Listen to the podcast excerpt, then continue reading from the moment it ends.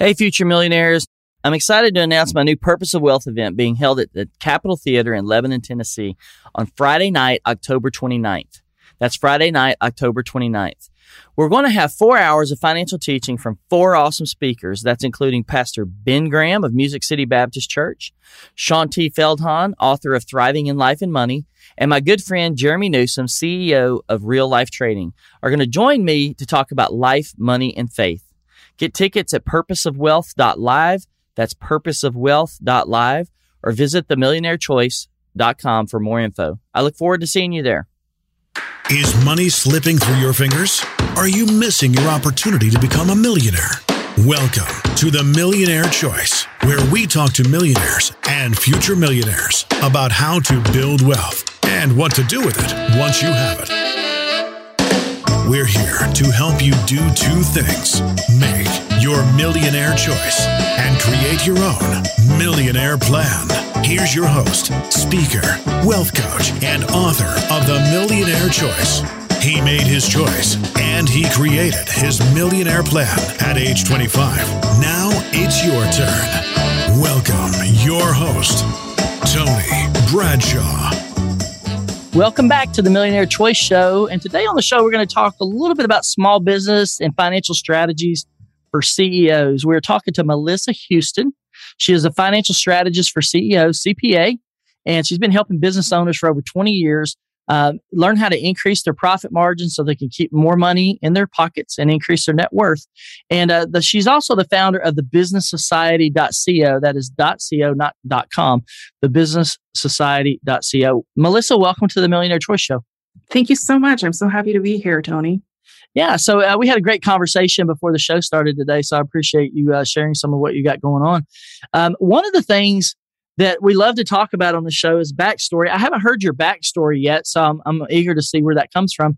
But for you to be able to uh, help CEOs who a lot of times small business guys, CEOs are very lonely. That's a very lonely job at times. um, yeah, because you're having to do things that other people around you aren't, and so you it's it's very common for people to get isolated, isn't it? Lonely at the top. yeah. Uh, I haven't heard that before, have I? So uh, one of the things you do when you go in, because you would think these CEOs got their money figured out, right? Like they're running a business, they they know what money means, they know how it runs, but that's really not the case, is it? No, it's not the case at all. And what I had seen over the over 20 years of experience working with business owners and project managers and project managers and, you know, just being in the corporate world is that um, not a lot of business owners had an idea of what was going on with their finances. So I saw a huge disconnect there, right? Because we spend a lot of time talking about personal financial literacy in, you know, the general realm of things, but business owners, there's not a lot of resources for them to look up if they want to understand if their business is being profitable or if they want to understand their profit margins and such. And chances are, you know, if you did take a business course in uh, college or university or even high school, you're not learning about how to manage your money, right? And if you took an accounting course, it likely taught you the basics of debits and credits. And it's not really getting into the meat and potatoes of how a business runs. So I saw a huge need for that because so many of my clients were coming to me saying, I don't understand these financial statements. I don't understand what you expect me to do with this. And over and over again, I would be explaining to CEOs, to project managers, to business owners, whoever I was dealing with, you know, this is what you need to do. This is like we would go over everything and really in a comp like a comprehensive way and show them exactly what they needed to know. Not everything but just what you need to know to measure whether your business is being profitable or not. And that was so helpful to them. And you know i saw like well if business owners don't have access to this I need to create something to make it accessible. Yeah, I think that's one of the common uh, misunderstandings. I think even for me, when I was working at the corporate level, is you expect people to wear all the hats, right? And so mm-hmm. when you mm-hmm. get into a business, you know, you don't understand. Even I think small business entrepreneurs, especially, but as you get older and you get more experience, you start to understand it. It's how specialized each role really is. Mm-hmm. And as a small business entrepreneur, you're required to wear a lot more hats lot than say if you're in a larger corporation where you can focus on the. I think they say focus on like the the one, two, or three things that you're really good at it, and then delegate the rest of it. But as a small yeah. business uh, CEO or small company CEO, you really have to wear a few more. And even what I found is most of the leaders I worked with were not numbers people. Mm-hmm. It's so true. And the numbers are telling the story of what's going on in the business. So it's it's absolutely essential that you need to know the numbers. If you don't know the numbers, you're making blind decisions. Every decision that you make in business affects the profitability of your business. So if you don't understand what's driving your profit and you're making decisions, you're making decisions blindly. Yeah, I love how you said that because one of the things that hit me during that season is, you know, when when when times are good and the profits are rolling in, that's the time when you should be really preparing for when the profits aren't going to be there because it's exactly. what you it's what decision you make in those profitable seasons that are going to help you navigate the seasons that are unprofitable or even allow you to keep the business open and i think a lot of times when the money's rolling in um, you, you, you invest in the wrong things. You either take too mm-hmm. much of that money home or you invest in things that are the nice shiny object versus really understanding what's driving the business and where you should go. I use a case in point. Uh, a couple of companies that we're all familiar with or should be is, uh, you know, uh, Kodak camera or even Blockbuster, right? So both mm-hmm. of those mm-hmm. companies, in my opinion, should have had innovation departments um, I haven't looked to see if they did or didn't, but if they did, they didn't have good ones because it didn't work. And uh, but the majority of companies, I don't think, have good innovation departments. So when they're rolling in that money and their the profits are so high, they'd be going, okay, what's the greatest threat we're facing, or what is the greatest opportunity, and what's coming down the road that we don't see?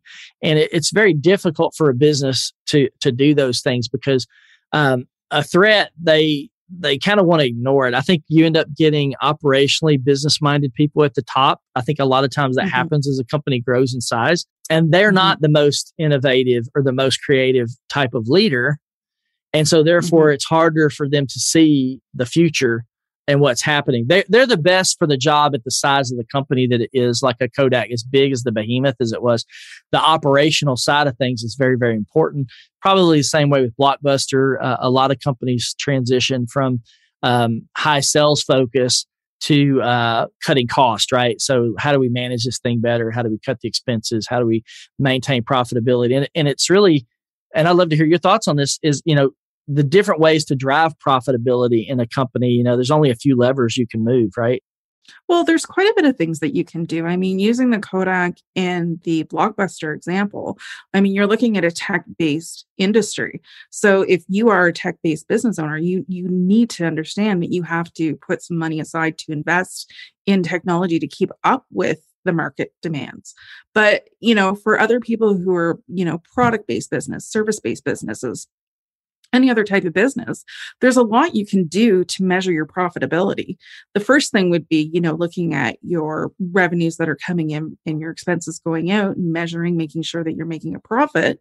The other thing is to make sure that your profit margin is comparable to industry standards. So everybody's going to have like every industry has a different benchmark for, you know, acceptable profit margins, but you really have to look at the delicate balance between increasing your revenue and and cutting your expenses to get to that right profitability level. And then the other thing is, if you're planning on growing and scaling your business, you need to reinvest a lot of that profit back into your business so that you can grow it and keep your mar- profit margins consistent while you're growing your business. And if you're a service based business and you're a product product based business and you've got different uh, lines of products and services that you're selling, really understanding the profit margin for each of those individual services is important so you understand what you're pushing that's profitable and what isn't. Because so often I've seen clients who are pushing things that are best sellers, but they're not necessarily profitable. So if you don't understand where your profit is coming from and you're putting, you know, marketing dollars and advertising dollars behind um, things that really aren't serving your business well, that's a huge mistake right there too. Yeah, I love the example there that you used. I was kind of thinking about like how could you translate that into like everyday personal finances because the principles are very similar, right? If you're in business Absolutely. and you're putting dollars into the wrong things, you end up mm-hmm. in a mm-hmm. bad place. If you're in personal finance and trying to manage your own budget, it's the same principle. Mm-hmm. If you're putting dollars into the wrong place, let's say like a new car, uh, every five to seven years, I've had friends that were buying new cars every five years. and every year they're you know basically stealing the future of their wealth just because of Absolutely. You know, the depreciation the depreciation Yeah. of the car and the interest yeah i mean it's it's megabucks. like you run the numbers even just buying one new car like 35 or 40 grand depending on what age you are could set you back a quarter of a million dollars in future investment money if you uh, do Mhm. it you know and that's why my wife and i we always buy cars now that are at least uh, three years old and uh, that we can pay cash for. So, you know, instead of a forty-five, uh, fifty thousand dollar car, we're buying twenty-five and thirty thousand dollar cars, which is still a lot, but that, but at the level that we're playing at, uh, we have a little bit more leeway. Whereas my children, Yeah. for example, uh, I've got three drivers now. They got six thousand dollar cars, which they they ponied up three grand. We put in three grand with them, with a specific goal of going, hey, this is your first car. It's going to last you ten years. You know, a six thousand dollar car that will last you roughly ten years, get you out of college. That's my goal. Buy you a car Yeah. that will get you through high school and get you out of college, and then hopefully last you for a little bit on your first job. Um, and that way you can at least get yourself established. You know, and that's a that's a principle that I, I wish I, I wish somebody had taught me that uh, when I was a Mhm. teenager. I just I threw money at my hot rod left and right. Every every penny I made went into my hot rod. Yeah, me too. Well, I didn't necessarily have a hot rod, but you know, I, I wanted the the best and shiniest of cars, and my son is actually driving my old 2008 Honda. So Yeah. yeah, it's survived that many years. now how old is he? He's 19. Yeah, so I've got a, Yeah. have got eight, 18. He'll be 19 uh, in uh, June next year. But yeah, it's it's interesting how the principles uh, of business. I think uh, we want to believe. I think that they're very different, but there's a lot of similarities in those. And you know, you have Yeah. to manage your money both well as a CEO over a company and also in personal finances. The best way to say it is, you know, you're the CEO of your own business. It's called Home Incorporated Mm-hmm, exactly. or you could say home and family incorporated if you got as many kids as I've got. Um, but or expanded home might be one too, It's enlarged. But yeah, and the principles there. So going back to the business side of things, um, and you're talking about these these CEOs.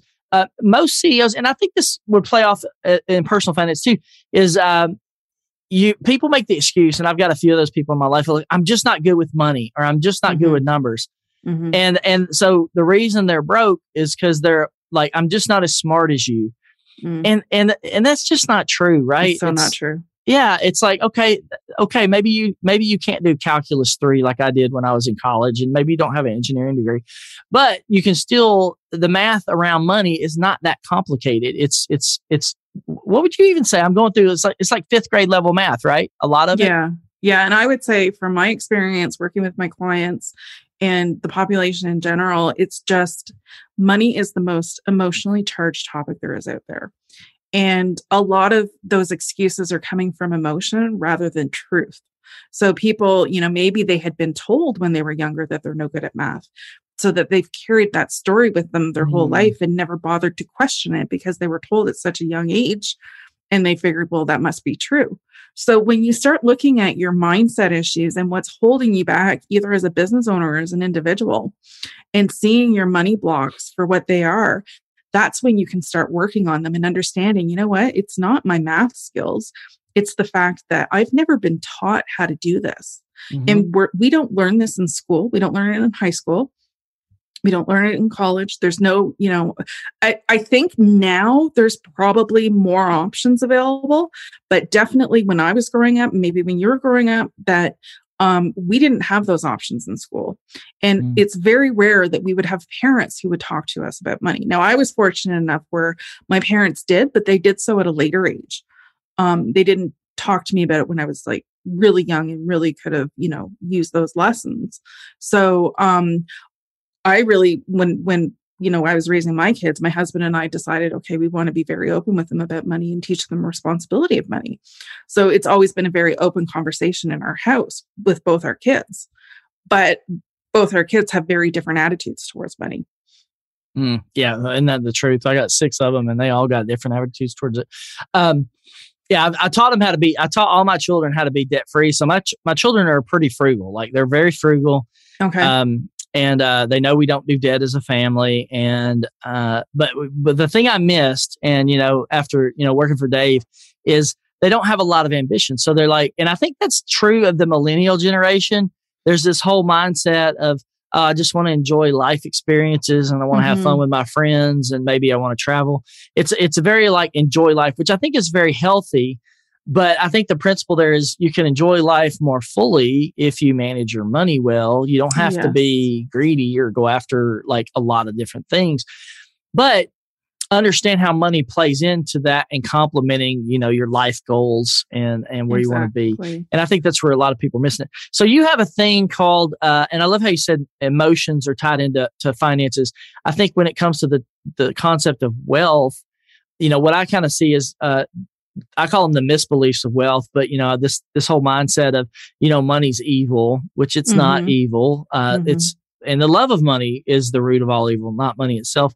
Um, and then you know, we've got uh, this concept of you know rich people are bad or Mhm. um, I'll never be rich or the rich people got lucky, which, you know, all of those things are what I call misbeliefs that are kind of like you said, mind blocks. They're blocks to your relationship with money that hold you back. And, and I do believe you got to have the first place you start when it comes to money and building wealth is in your mind, your mindset. Yeah. Yeah. Like you have to shift that first. And that's, that's really the first thing that I shifted because I, you know, I was telling you the story before the show you know, I got my $39,000 W 2 at 25 years old. And I'm like, man, where did all that money go? Like, that's a bad year. I, I spent all that. Like, and I'm 16 grand in debt. So I like blew through $55,000 last year. And that's not a good plan. So my Mhm. mindset from that point forward started shifting. And that's when it started shifting from the mismanagement mindset to more of a wealth mindset. And, uh, and I, and I see that to be true with everybody I interview on my show. Like, you know, we're talking about that. And at some point you went through a mental shift in the finances as well, didn't you? hmm I sure did. I've been up and down, up and down throughout my whole life. but uh, you know, quite often I find um, with people is that yeah, there there's this general idea that you know if they were to make a lot of money that they're so afraid that it would turn them into a bad person. And what I often say is, you know, if you're a good person, money doesn't change you. Money will enhance the fact that you're a good person. And you can do a lot of good with money. Money does not create happiness, but money creates opportunity. And with that opportunity comes giving and servicing others, which is really, you know, a positive thing that you can do with money.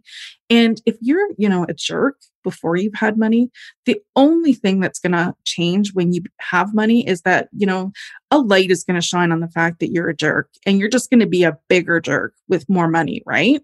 So it doesn't change you. It enhances um how you view the world, I would say. Dave, you know, and I, I after working with him, you know, you hear these over and over, but he had a wonderful way of saying is money just makes you more of what you really are or makes you more of who you really are. So if you're So a true. if you're a jerk So with a little bit of money, you'll be a bigger jerk with money. If you, you know, Yeah. just fill in the blank, whatever those problems are. And they're your character flaws, right? So if you have character flaws, your character flaws are going to be a little bit worse if you got more money than they were when they when they uh, were not. I would say that that's true about me. Um, Mhm. The now you can break free. You can break through those those character flaws. I'm working on that. But um, it's not an excuse to let way back. Just become a better person yourself. And you should always be working on yourself uh, Mhm. anyway. So just make sure that you are. So when the money comes it doesn't uh, cause problems or destroy you. So you, that caused you because of the emotional side of money in the realm that you deal with with ceos and stuff you have this thing called what's your money personality type. So tell me what that's all about Oh yeah. It's a fun little quiz that you can take on my website where, you know, you go through a series of questions and it'll assess you at the end where there's four different personality types. There's the risk taker, the saver, the spender, and oh I just lost the the fourth one, but I mean that's the general idea. It's just a fun little quiz. I mean, there's no no, no scientific facts behind it or anything. But the thing is, like we're all, you know, we all have our money story that we carry and it's in how we react to it where we can change it, right? So if you're a spender, but you've never really been taught how to save your money or give any sort of direction or job for your money, chances are you're just going to still spend your money, right? But if you give yourself a job where you're like, okay, I want like like with your goals, you know, be a millionaire by 40. Um and you start working towards that, you're giving direction for your money. You're giving your money a job to do so that instead of spending that money because you're mindlessly spending because you don't have a plan for it, mm-hmm. you can start investing and saving and get to that point where you can start living off your money. Yeah. When you, and to put that into numbers, like roll the clock back to when I was 25, which was, you know, 25 years ago, um, I was spending 130% of what I was making. So I was spent mm-hmm. the 39 grand plus another roughly 30, 40% on top of that. Mm-hmm. And um, yeah, gosh, it was more like 40%, wasn't it? So yeah, 140%. So when I had my my mindset shift from this scarcity mindset being broke to this abundance mindset of, hey, we can go here, I actually repurposed my entire paycheck. And I said, you know what? 30% of it goes towards debt, 30% of it goes towards investing, and I'll make the other 30% work off mm-hmm. my finances. And that's the model I adopted for uh, several years you know, until I got married and or right before I got married and I was able to pay my debt off and then my my 30% that went towards my debt started going towards my future wife's debt. And uh but having a purpose uh behind that money is a big thing. Um, but yeah, pointing it somewhere. So a lot of people get caught up in the budget, which a budget is something you need. Uh, I call it a spending plan because you need to know where you're spending all your money. Mm-hmm.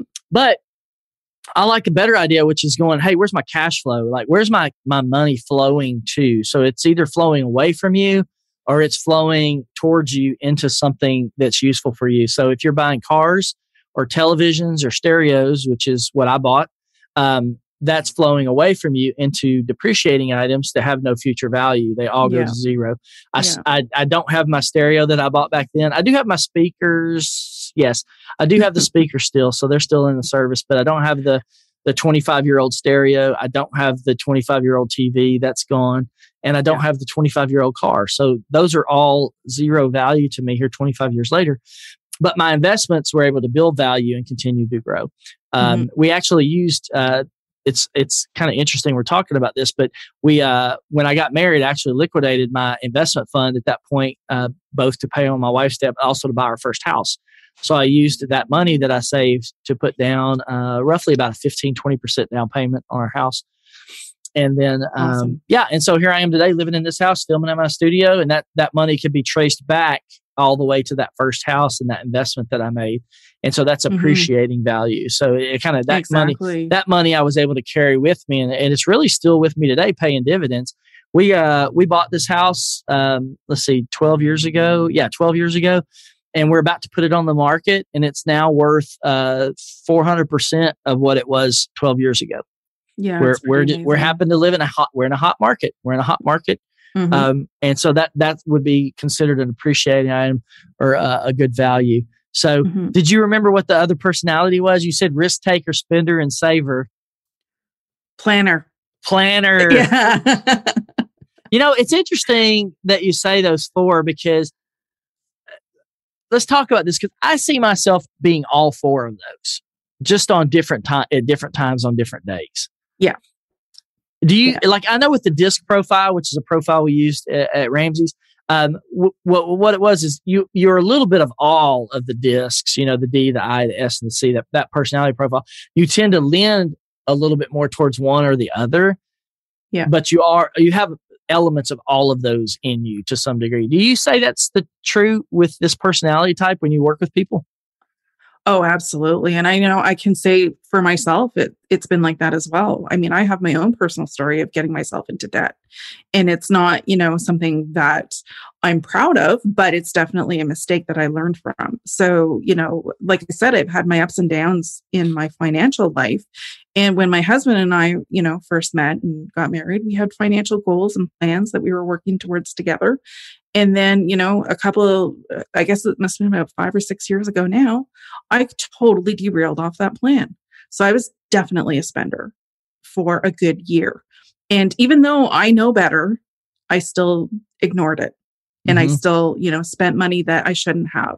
You know, I I spent it in credit, right? So even though we had financial goals and we had money stashed away and this and that, you know, technically, you know, I could have justified it saying we could afford it, but realistically, no, I was I was deviating from the plan and I blew all this money. We got a swimming pool, we got stupid things, nothing that appreciated in value.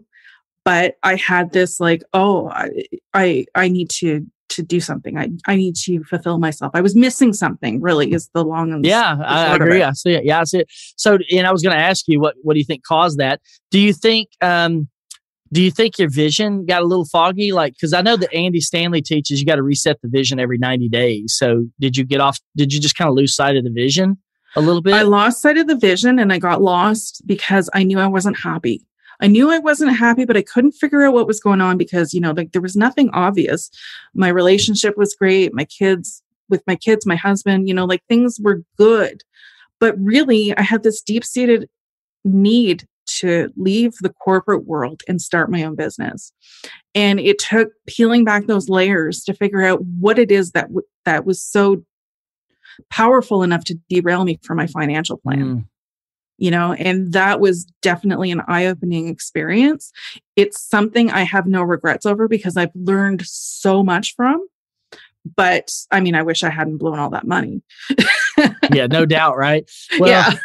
I mean, I've got yeah, I mean, I've got things right that got me off track. Like you know, I mentioned uh, I think earlier if I didn't on the show, it was pre-show about buying a vacuum cleaner. You know, we had yeah. a throw rug.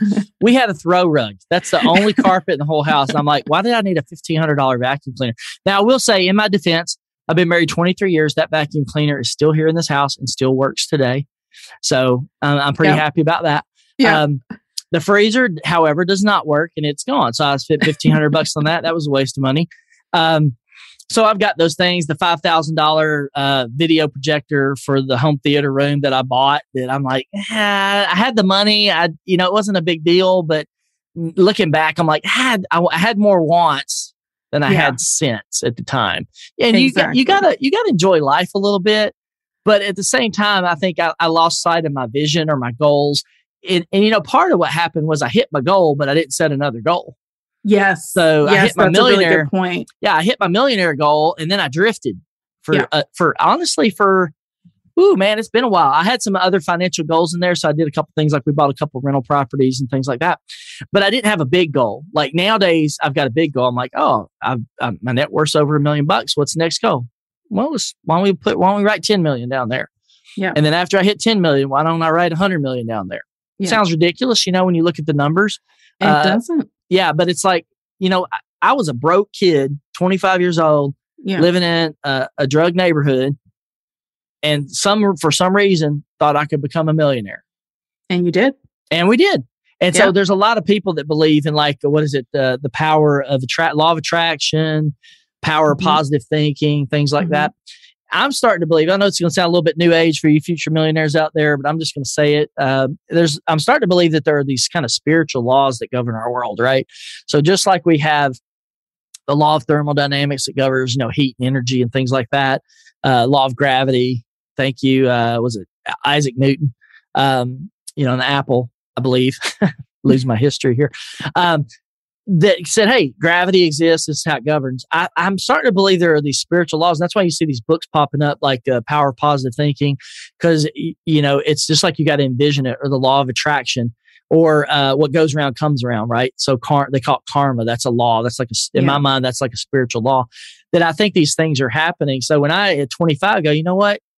I think I can. Doesn't mean everything you think you're going to be able to do but that was the first moment where I um, I could actually trace back to and go, oh, what what what? Why were you different? What happened differently than you? Because I got a lot of friends that are not millionaires. I got mm-hmm. a lot of friends that aren't managing their money well. I got mm-hmm. a lot of friends that you know we have the same background, grew up in the same areas, and it's like they didn't do the same things. So you have to you know you have to back that up. So when you think you go, oh, I think I can, you need to back it up with action that kind of sets you in motion. And I Absolutely. think that was if I did one thing right, it was actually get busy doing something, make a change and get busy doing something. Yeah. And and I completely agree with you in this, you know, law of attraction and the power of positivity and stuff. But I also believe it has to be combined with actionable steps. You know, because so often I see in the online space where, you know, some coaches are like, oh, just, you know, wish it and it's going to come to you. And I I I don't, I disagree with that. you know, it's like, yeah, okay, you can change your attitude about it. You can open your heart to wanting to accept these things, but you're also going to have to put out some work and go out and get that. Like, you know, if I wished for a million dollars, if that worked for everybody, nobody would be working, right? Because we'd all have a million bucks and we'd be happy. But it, it doesn't work that way. So definitely, you know, clear those mindset blocks, you know, open your heart and accept this abundance, but work for it as well in order to attain it. Yeah, there's no no doubt about that. There's a lot of people that wish for things that never come to place. I've got a few wishes that never happened either. It's because I didn't didn't work on them. But um, yeah, exactly. yeah, it's like I'm not to like uh, I don't have that yacht yet, you know, and I'm not, but I'm not yeah. actively working towards that yacht. Um, yeah, but yeah, that is one of our like you know just talking a little bit. I haven't mentioned this on radio, but we we had a boat. We sold our boat. You know, um, restructured our finances a little bit. We enjoyed our boat when we had it, but it just didn't make sense to keep it because we weren't able to make it out to the lake but you know, my wife and I have talked about it in you know recent years and go, you know? If we ever buy a boat again, what would we do? What would we buy? You know, and we're kind of settled mm-hmm. on a small yacht um, that we might keep down in the Gulf that we can you know ride across the Gulf and go down to Fort Lauderdale. Lovely. Maybe, maybe you know, it's out there. Mm-hmm. It's not something I'm like pursuing or anything, but but maybe um, opportunities. But I think you got to set you've got to set some some financial goals for yourself. I tell you one thing that's interesting too is it's really about getting going in the first place. You got to get started. So, you know, who yeah. I am today, 25 years later, I'm a lot smarter. I'm a lot savvier um, than I was as a 25 year old. As a 25 year old, all I knew was like, you know what? I, don't, I just want to make a change. I don't want to live broke anymore. I think I can become a millionaire. Let's start working on that.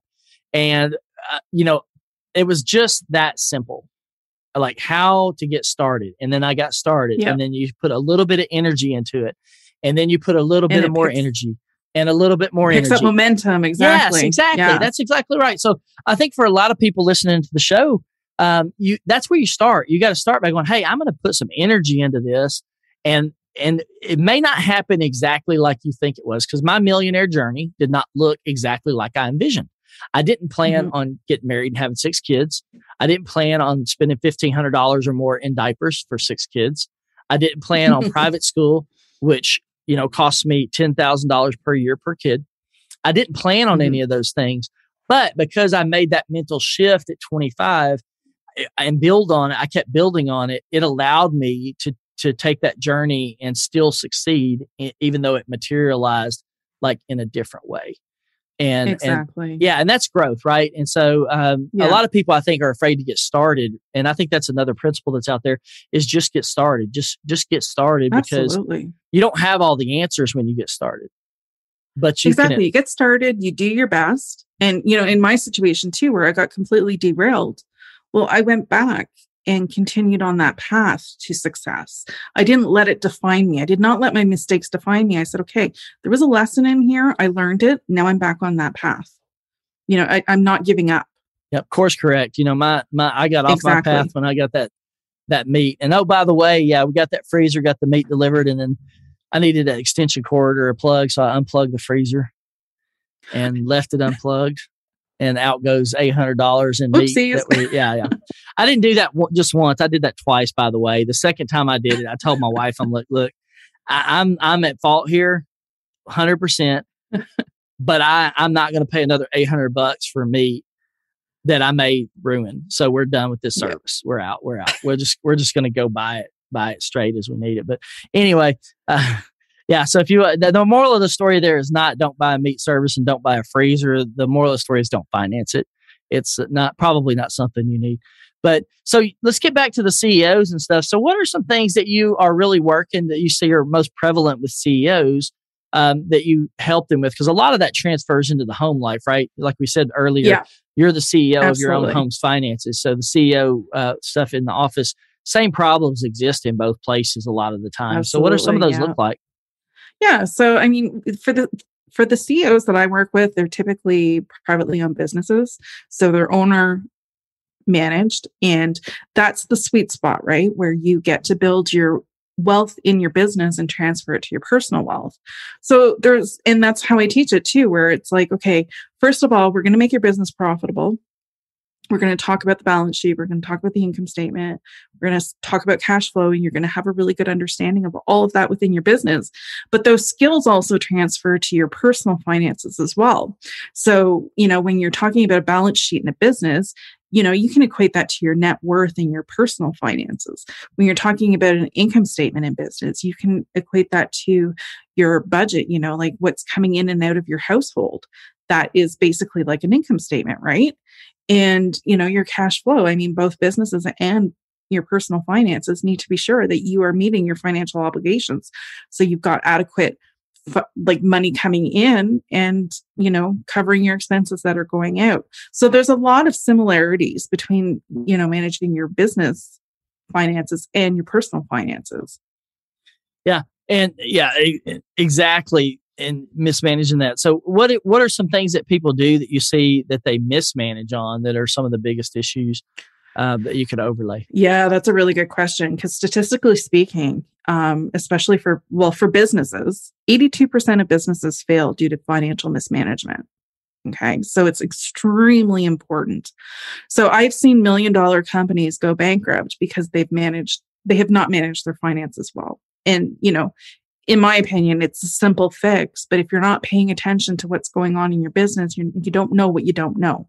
Mm-hmm. So, um, you know, I, I'm sorry, I forget the question. I kind of got on a no, ramble were, there and no, no, you were right on track, Melissa. We were talking about biggest mistakes you can make, and you were basically oh, talking the, yes, about yes, yeah, yes. yeah.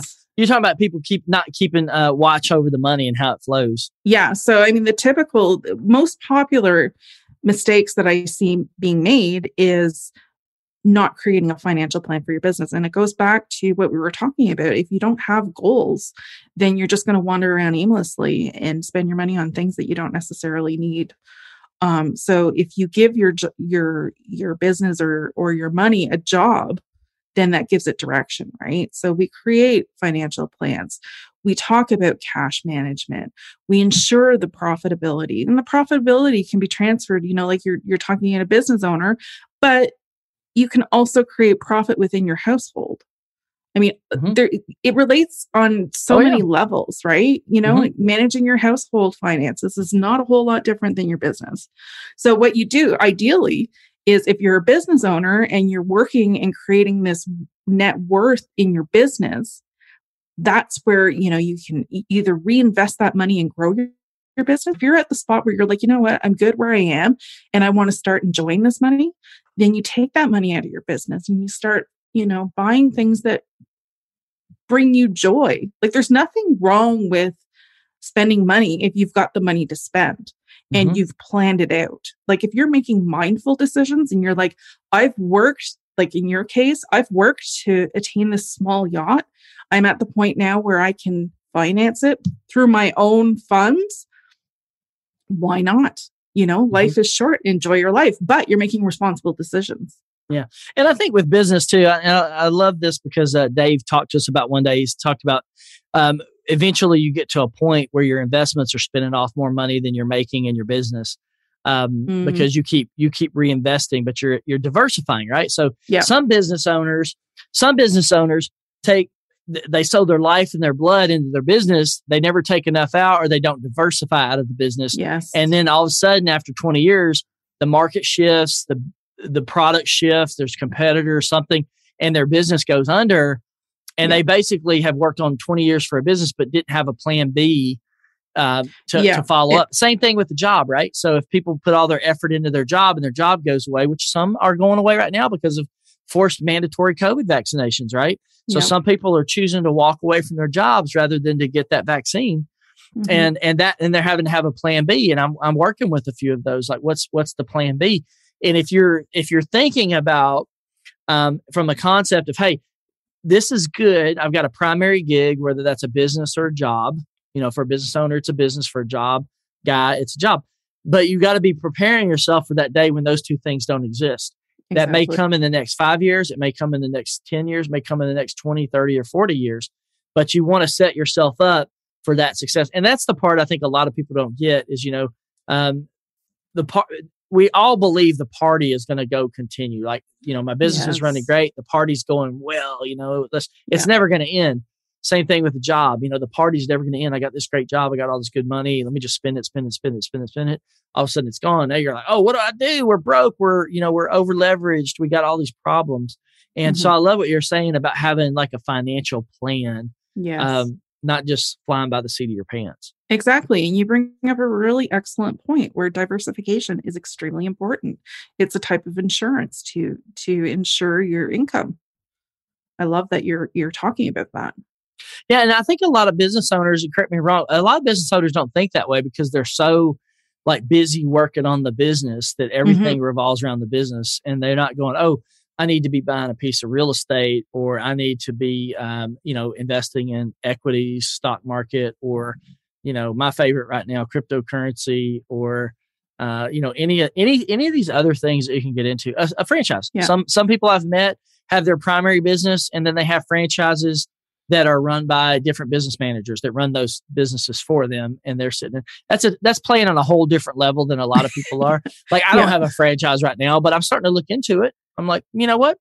Maybe uh maybe my daughter doesn't want to go to college. Maybe she can go run a franchise for me.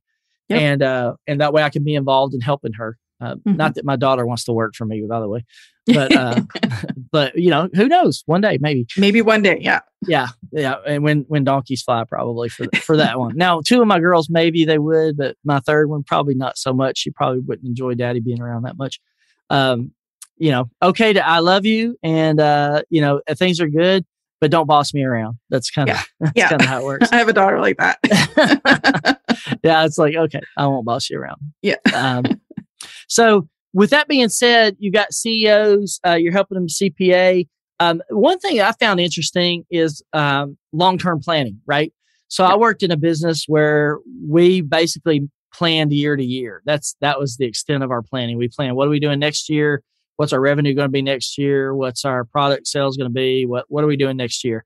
Versus a three five to five year plan, right? So some companies yeah. like Apple probably has a loose 15 year plan goes this is where we're going to be this is what we're mm-hmm. going to do this is our product lines we're going to have other companies that are less sophisticated that are managing you know year to year some mm-hmm. of them not even managing that right they're managing month to month not yeah. year to year so yeah. what would you say to that that ceo or you know correspondingly a homeowner uh, uh, you know people at home working yeah i mean typically what i do is say first of all what are your goals what is it that you want to accomplish get clear on your goals and then create your financial plan to support those goals. And for sure, you need an operating plan for the first year of your or the year ahead of your business. Um, and then for your five year plan for like a small to medium sized business, you don't need to map out, you know, exactly what's going to happen every month for five years, but you need a general idea of, of what the direction that you want to go in and how much you want to earn each and every year in profit and what you want to reinvest into your business versus you know paying yourself but you also have to consider like do you have any large capital expenses that are going to be coming up that you'll need to purchase. You know having a good 5 year plan is not just about how much money you're going to bring in it's about how much money you're going to re- be requiring to send out of the business to sustain the business mm-hmm. right? So it depends on what industry that you're in first of all. Like you know when we were talking about kodak like you know i was saying you, you need to invest in that you know r&d research to, to keep up with the the changing technology. But if you're a service-based business where you're i don't know like an accountant well you know you, you probably don't have as much of a cash outlay that you need to invest into um, sustain your business other than you know keeping up with your professional obligations.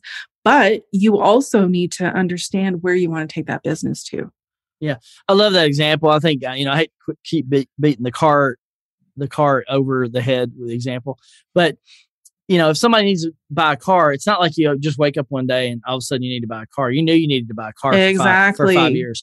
So what's your yeah. plan? What's your five year plan to buy a car versus your thirty day plan? Your car just blew up plan, right? Exactly, and that goes for business or personal you got to yeah. have a plan. So if you if you're having you gotta a, have an emergency fund, yeah. If you're if you're trying to buy a car in the moment or something big and you because your car engine just blew up well that's the worst possible time to try mm-hmm. to figure out what to do right yeah. so if you come along and say hey i'm probably my car is kind of getting end of life um, but i've been working on my savings fund for that and i've got these investment dollars set aside and now i've got you know $30000 in investments now you, you got options right you don't have to go finance another car at mm-hmm. you know whatever six seven percent uh, whatever they're running these days i haven't had one in 25 years now. So, or 20, I'll take it back 20 years, 20 years. We paid my wife's off in uh, 2002.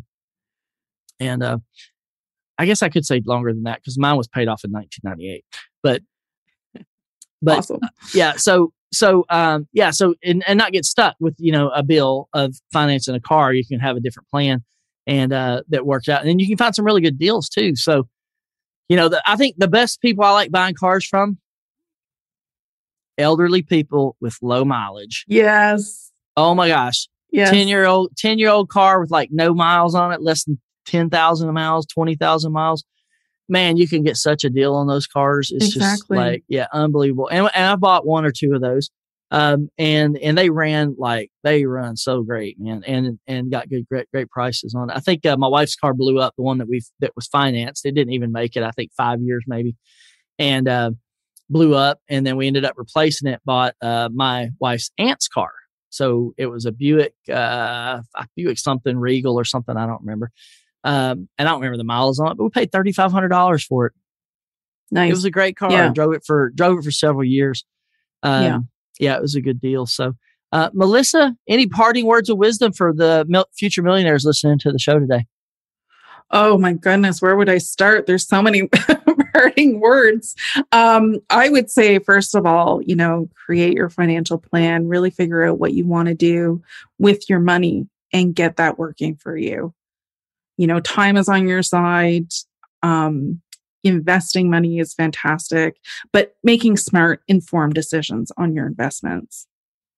Yeah, wherever you are today, get started. I met somebody Yeah. just this morning who uh, was a little bit sad uh, because they're in their 40s and they hadn't been working on a millionaire plan. And I'm like, you know what? It doesn't matter when you start, just do it because you, Yeah. anybody anybody can do this thing. Anybody can get their Mhm. finances in order. Anybody can be in a better place in a year. And it may not feel like you're in a good place now, but you know, work it for a year, work it for two Yeah. years, work it for five years, and you will be amazed at the difference that can happen in just this very, very short period of time once you start getting things on track. Melissa, thanks for being on the show today, being on the Millionaire Choice. I really appreciate it. And uh, where should people go to find out about you? Yeah, absolutely. Thank you for having me. And you can find me at melissahoustoncpa.com. If you're a business owner, go download the free five step roadmap to biz finance freedom. And you can also check out the businesssociety.co, where I have started a website and there's already a lot of information on there for business owners. And it's not just money related, although uh, like there's personal finance, there's business finance resources, but it's also, you know, building your business as well. So I and I have a podcast too called The Business Society. So tune in. Oh, and sorry, I sound like a running billboard here, but I also am a column. I'm a columnist at Forbes.com, and I write about personal finance and business finance. So you can check out those articles as well. Awesome, Melissa. Thanks for being on the show. Thanks for sharing your wisdom. Thank you so much. Let me ask you a question. Have you ever wanted to talk to someone about what to do with your money or career, but you didn't know who to ask? You can try to figure out how money works on your own, but it's a lot easier and a lot less painful with a mentor.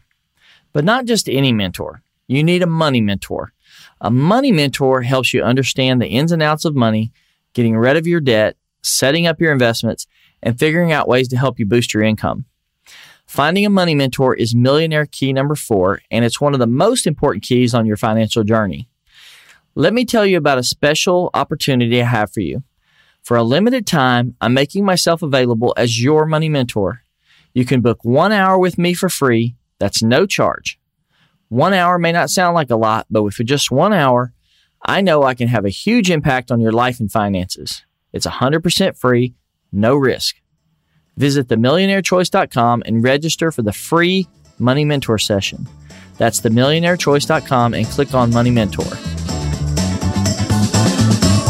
That's a wrap for this episode of The Millionaire Choice. Remember, wealth is a result of getting smarter with your money. Wealth helps you enjoy life and help people. For resources, tools, and a community that will accelerate your millionaire journey, go to themillionairechoice.com. The Millionaire Choice Show shares the opinions and experiences of people and should not be considered financial advice. Before making your own financial choices, please seek out a registered financial advisor or certified financial planner.